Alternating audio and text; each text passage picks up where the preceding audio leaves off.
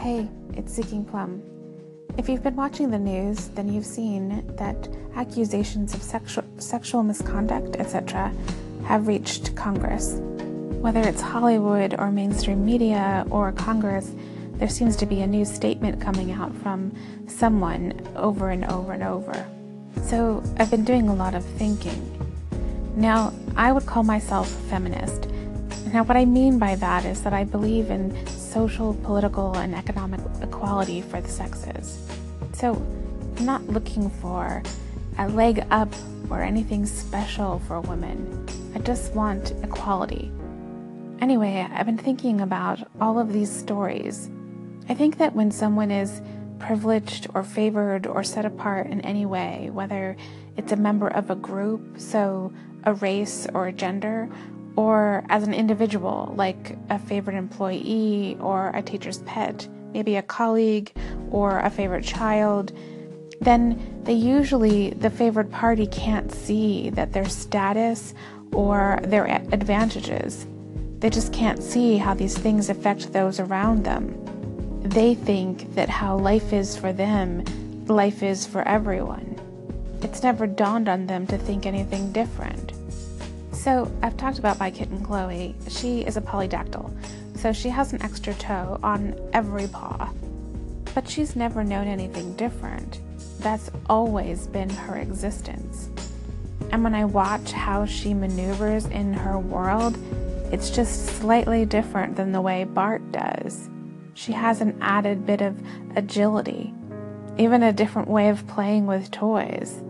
If we were to pretend that she was human, that person might consider what it was like not to have that extra digit, but they may not consider not just the immediate, but like the consequences, the actual living of life without that digit. Here's an example. Once upon a time, I used to say, I don't see color. I'm embarrassed to say it today, and it was utterly insensitive because by saying that, it dismisses the lives and experiences of people of color. By the luck of the genetic lottery, I was born white, and I have that advantage. But I don't understand fully, and I'm still learning about the lives of people of color and the experiences that they face. It probably will be a lifelong journey. The point is, at one point, I was blind. I'm not saying that I'm fully seeing now, but I was fully blind at that time. And I think for some of these men that are or have been accused that say they see the examples or the situations differently, that it was just a kiss or a hug, I think that due to their status as men and their advantages, they don't fully understand the situation that they've put women in when they do that. I think the first step is understanding that there are power dynamics everywhere. Then it's understanding, regardless of what position we are in that dynamic, the one in power or the person who is subservient to that person, we need to reflect on how we perpetuate all of these things, whether it's a race issue or a gender issue. It's obvious when those in power are responsible, but the ones who are subservient to them are also responsible when we don't call them out. Or if, in the way we call them out, it fuels the vicious fire.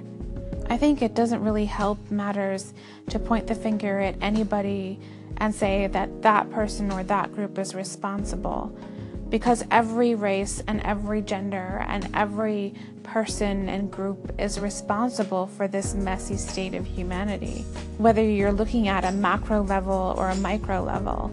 This hasn't been very direct, but what I think I'm saying is I can understand why some of these people don't understand what they did wrong. I'm not saying it excuses it, but I think I can understand it.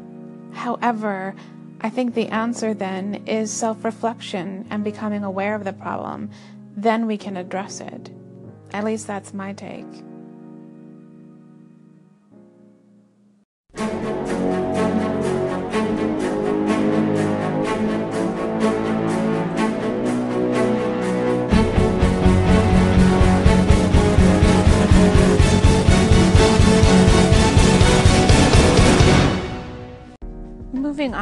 But shifting a little bit. With many of these stories, we're hearing a lot of claims of, what about innocent until proven guilty? For a long time now, I felt that this phrase does not really apply to any cases that have to do with abuse of any kind, because it really goes back to the idea of power dynamics. The physical evidence often doesn't last, and it's the scars that do last that keep you from stepping forward. And sometimes there isn't even any physical evidence, which makes these cases really difficult. Let's just create a hypothetical. In a couple, what if one was psychologically abusing the other, emotionally and mentally, for years, and finally the other decides to turn on the abuser and kills them? It is, in a sense, an act of self defense, isn't it? But where's the evidence? You can't show the inner scars. This isn't quite the same, but a few years ago, I was doxxed. I won't give you the full rundown, but essentially, I expressed a few opinions, and this other person didn't like it. They rounded up a few of their minions, or followers, if you will, and they decided it was important to seek out who I really was. They found an old address, an old phone number, and a different last name I once had. After much pressure and effort, we got them to take down some of the information, but not all. And although it's not entirely accurate, just the idea that people would do this and that they have the potential to seek you out, well, let's just say it's left some lasting marks. I rarely sign up for contests that might expose my name or location. I guard a lot of those details more closely online as well. Did he know what he was doing? I think he knew what he was doing for himself. I don't think he considered or maybe cared what that might have uh, done or how it might have affected me. I'm not saying that these kinds of cases can't be won. I'm just saying that when you do use that phrase, innocent until proven guilty, and that is your focus, what tends to happen is that the focus becomes on the victim rather than the perpetrator. The victim is analyzed and becomes a victim again. Because how do you prove you weren't, quote, asking for it? How do you prove you didn't say no? How do you prove that there are scars internally? The phrase itself, innocent until proven guilty, really is meaningless in the grand scheme of things because it doesn't play a role in the case itself. But in the court of public opinion, I think we pay too much attention to it, particularly in these kinds of cases. Well, that's where my head is with it now. Perhaps in time, I'll come to somewhere new.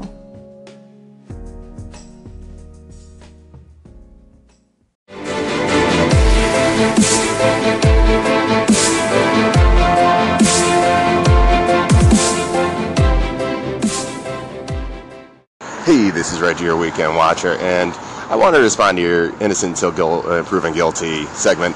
It really, just to say this, right? You you said that that you know that that axiom doesn't work very well in this you know the sense when we're talking about uh, public opinion or even you know personal opinion, uh, which is good. Uh, it's it's just not a legal standard that we that we rely on.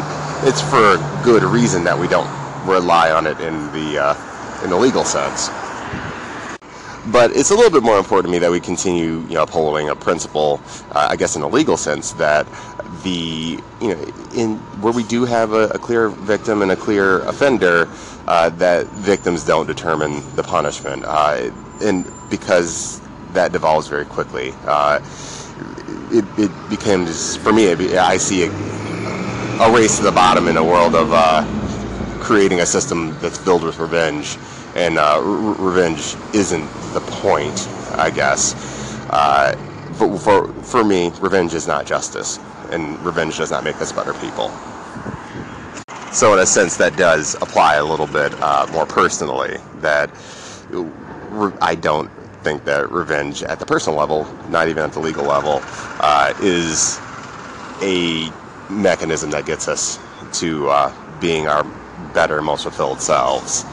But that could just me being a, a, a wee bit naive. Anyway, you continue to do the thing. Hey Reggie, you know, I I'm not pleased with that segment I did. I mean, I wasn't when I finished it, and I even more so now. See, I don't think that the axiom is entirely bad or wrong. I just think that in these particular cases, sexual assault and abuse cases, that it can be problematic because the focus is turned on to the victim rather than focusing on the perpetrator and what happened. In my limited knowledge and experience of reading about these things, those are the only kinds of cases where I've seen that happen. So that's why I limited it to those types of cases. So I don't want to throw out the axiom altogether because I still think it's valuable. I'm with you. I think that that following vengeance as a driving force is completely the wrong way to go. We don't want that at, at all. But I didn't take the time or enough time to think about this very much or to think about um, alternatives and it's something I wanted to do. I've been meaning to do, but in my sleepy brain, I just I just tossed out the idea without without much thought, and I, it was irresponsible. And I I, I just uh, yeah. So I'm I wish I had handled it a bit differently, but I, I'm with you. I completely agree.